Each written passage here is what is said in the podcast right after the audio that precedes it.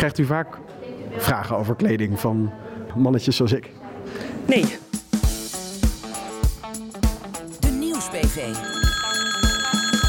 De vraag Aan Den Haag. Elke week behandelen wij jouw politieke vraag. En vandaag is dat... Ik vraag me eigenlijk af hoe dat nou zit met de kleding van de dames in de Tweede Kamer en de ministers.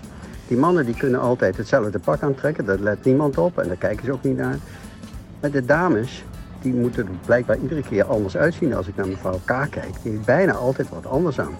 Tja, kleding en politici. Krijgen ze daar hulp bij?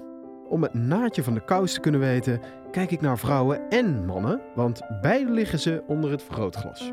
Mooi is dat, hè, Boulevard. Gelijk van Frits Wester naar Arno Kantenberg, de kleding. Zeker. Mannen en vrouwen, wat zagen we? Nou, we zagen de mannen eerst in jacket. Hè?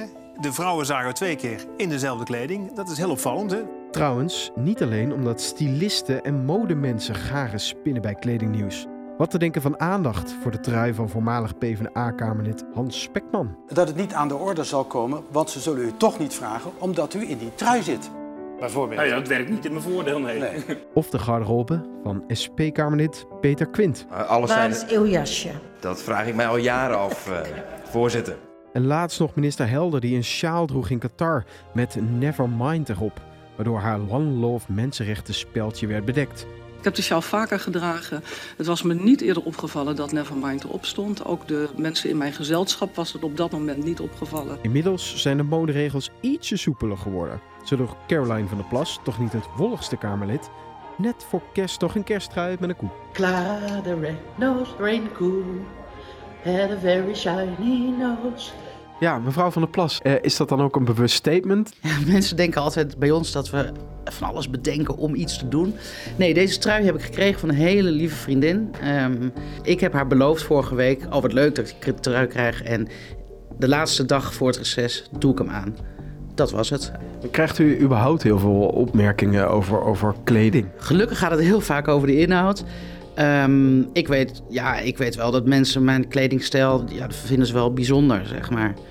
Van, ehm, ja, met die kistjes aan en uh, trek dat leren jek uit. En, eh, ja, heel veel mensen vinden dat raar. Die vinden dan als je in de Tweede Kamer zit, dan moet je er heel netjes uitzien. Of in een pak. Of, eh, ja, ik trek gewoon aan waar ik me prettig in voel. En eh that's it. Maar of ministers hulp krijgen? Minister Hoekstra wond daar in ieder geval geen doekjes om. Eh, heeft u een stylist als minister? Het is heel teleurstellend, maar die is er niet. Ik krijg wel eh, al jarenlange coaching van eh, zowel Lieslot als van mijn broer.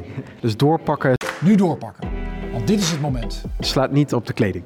De stylisten, die, eh, die, ik ben inmiddels zover dat ik die adviezen allemaal eh, blind opvolg. Want anders maak ik er een potje van. Nee.